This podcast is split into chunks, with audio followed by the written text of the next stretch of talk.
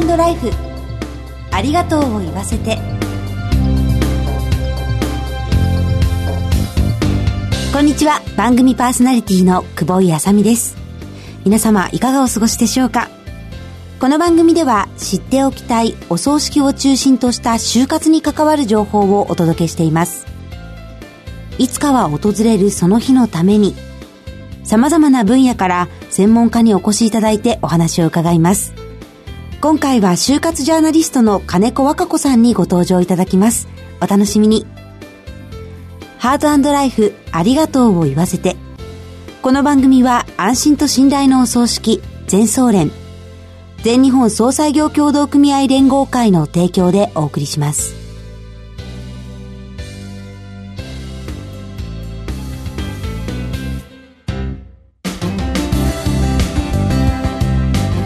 改めまして番組パーソナリティの久保井あさみです。早速ゲストをご紹介します。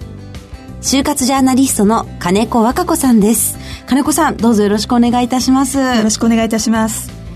それではまず金子和歌子さんのご略歴をご紹介させていただきますライフターミナルネットワークの代表を務められている金子さんは、2012年に亡くなられたご主人、流通ジャーナリストの金子哲夫さんを見取られたご経験から、死に関する様々な情報提供と心のサポートを行っていらっしゃいます。ご著書には死後のプロデュース、金子哲夫の妻の生き方、夫を見取った500日、アクティブエンディング、大人の就活審査法があります。講演活動やテレビやラジオなど多方面でご活躍中です。1回目の今日は、ありがとうを伝える場としての葬儀と題してお話を伺ってまいりたいと思います。よろしくお願いします。よろしくお願いいたします。就活、終わりの活動と書きますが、改めて就活ジャーナリストというのはどんなお仕事なんでしょうか？はい。就活、自分の人生の、えー、終わりに向けた活動という意味がありますけれども、はい、特にですね、死の後ですね、相続とかご葬儀とかお墓の準備をすることというふうに、ちょっと偏ってというか、はい、あの、お考えになっているところもあるかもしれないんですが、私が行っているのは死の前後もテーマにしてますので、死の前ですね、医療とかですね、はい、あるいはもっとあの死後にも当然かかってきますけれども、お金の話とか、そういったことを広くあのテーマに活動しております。そうなんですね。ということは、就活の内容も幅広そうですね。はい。幅広いと思います。はい。ご主人の哲夫さんは、ハイカルチノイドという癌の一種の難病で、41歳という若さでお亡くなりになられたんですよね。当時、哲夫さんは流通ジャーナリストとしてメディアでとてもご活躍中であまりに急なことだったんですが、実はその裏には500日、およそ1年半に及ぶ闘病生活があったんですよね。はい。あの、病気が分かった時にはですね、すでに末期で、はい、まあ、次の瞬間に窒息死するかもしれないというぐらいの容体だったんですね。そうなんですか。はい。有効な治療法もないという状態で、はい、本当に死が目の前にある状態で、はい、死に向き合って、どうやって生きていくかということに、まあ、直面したわけですけれども、はい、夫はジャーナリストで、私はあの、もともと本とか雑誌の編集者だったんですね。はい、あの、制作している人間でしたので、まあ、死を宣告された、まあ、亡くなっていく夫とその妻という立場でありながらもですね、はい、同時にジャーナリストと編集者ですので、取材を結果的にしていくことになりました。あ、それは過去さんが哲夫さんを取材していったということですか？はい。逆に、あの、夫もそういう人間が医療者とか、周りの人からどういう目で見られるとか、はい、どういう反応されるとか、そういったことを結果的に体験取材していったことになります。なんというか、すごく前向きに捉えられていたということなんでしょうか。うね、もっと悲壮感漂ってしまいそうにも考えられるんですが。はい。あの、もちろん悲壮感漂ってましたし、はい、大変にあの、もう、言葉で言い表せない苦しさ、そうです、ね、あの、厳しさ、感じていた時間もありましたけれども、でも同時にですね、これを、まあ世の中に伝えていくべきじゃないかというふうに、まあそれは最後の方ですけれども、夫は気がついていくことになるんですけれども、はい、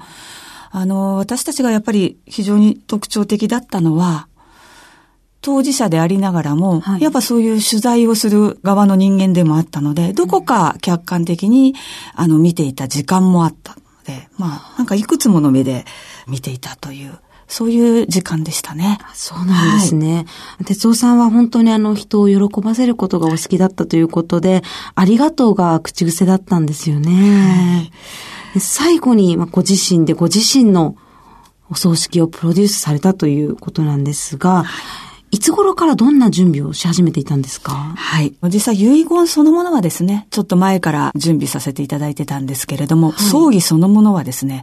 あの、実はですね、亡くなる40日ぐらい前に既得になってるんですけれども、はい、あの、既得から医学的には説明のつかない回復をいたしまして、はい、既得になった翌日にですね、あの、死ぬのは僕ですと言って、葬儀社さんと打ち合わせしてました。え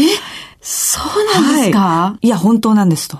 で、よく見たら、まあ、テレビとかに出てる金子さんじゃないかということで、もうすぐご葬儀者様もパッとプロの顔に変わられて、はい、本当に親身にですね、お話をしてくださいましたし、はい、改装令状そのものはですね、あの、それより前に書き始めておりました。こちらに、その、改装令状があるんですけれども、はい、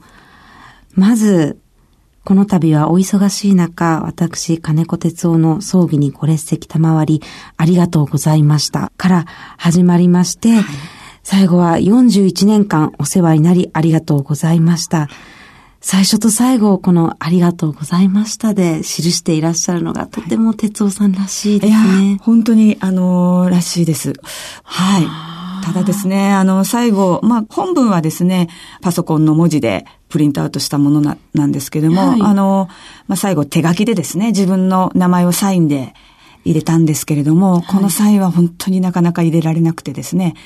あの、プリントアウトした回送令状はもう、もう何日も枕元に置かれてました。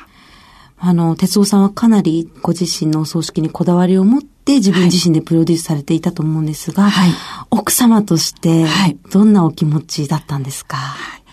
あの、本当にあの、特にですね、飲食にこだわりがありまして、大変細かい指示ですね、相談を何度もさせていただきましたけれども、うん、あの、夫自身はですね、これは自分が主催の皆様に向けてありがとうを伝えるイベントだというふうに捉えてました。はい。ですので、あの、私自身はですね、夫が企画したものをですね、本人は不在ですけれども、はい、葬儀は一回きりですので、うん、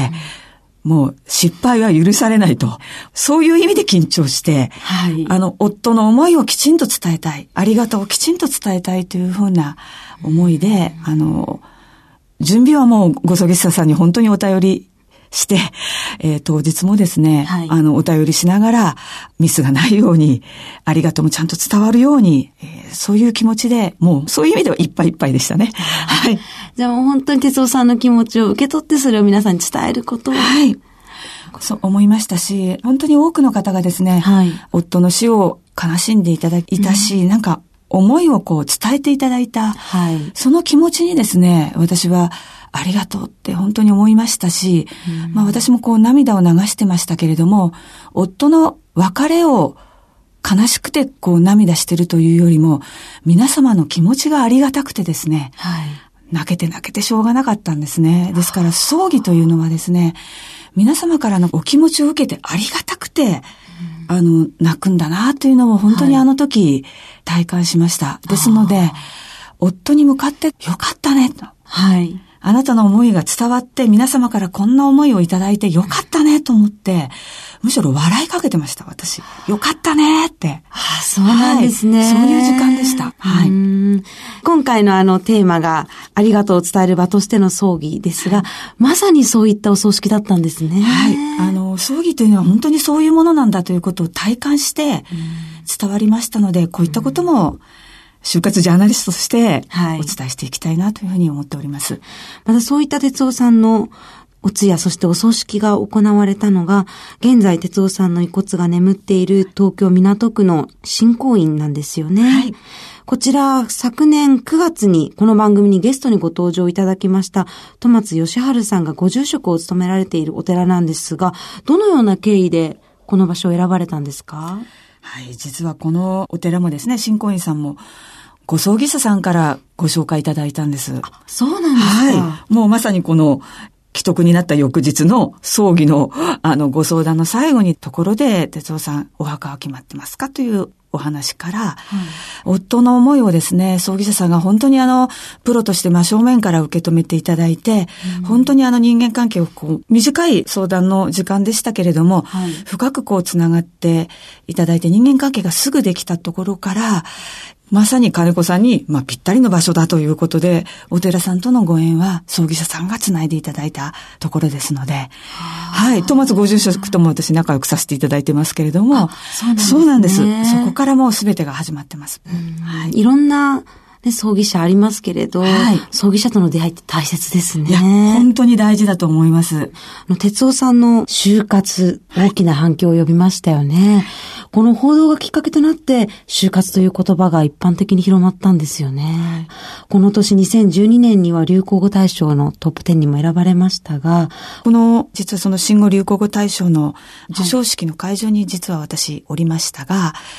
就活という言葉が死の後にちょっと集中してるなということもその時感じてまして、うん。もっと深く考えるべきことですし、はい、ご葬儀者さんとの関係もそうですし、お寺さんとの関係もそうですけれども、もっと深く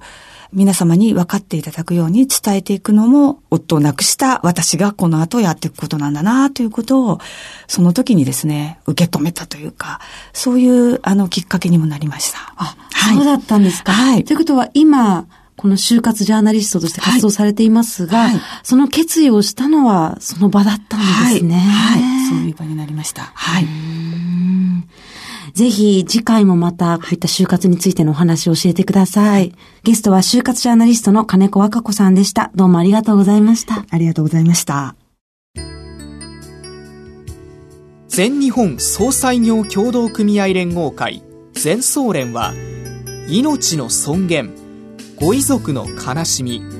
一人一人に寄り添ったサービスを何よりも大切に考えご遺族の心を形にする地域密着の葬儀者が集まる全国ネットワークです。全総連加盟店ではお葬式の専門家である葬儀事前相談員総裁ディレクターが皆様からのご相談をお受けしております。お葬式のご依頼は安心と信頼の全総連加盟店まで。詳しくは全総連ホームページをご覧ください。すべては個人ご遺族のために全総連全総連金子和歌子さんにお話を伺いました今日のお話が皆さんが就活を考えるきっかけとなり、理解を深めていただけたら嬉しいです。次回も金子さんに再びご登場いただく予定です。番組のサイトからはご感想などメールでお寄せいただけます。次回の放送は2月20日水曜夕方4時55分からです。どうぞお楽しみに。進行は番組パーソナリティの久保井あさみでした。ハートライフありがとうを言わせて。この番組は安心と信頼のお葬式、全総連、全日本総裁業協同組合連合会の提供でお送りしました。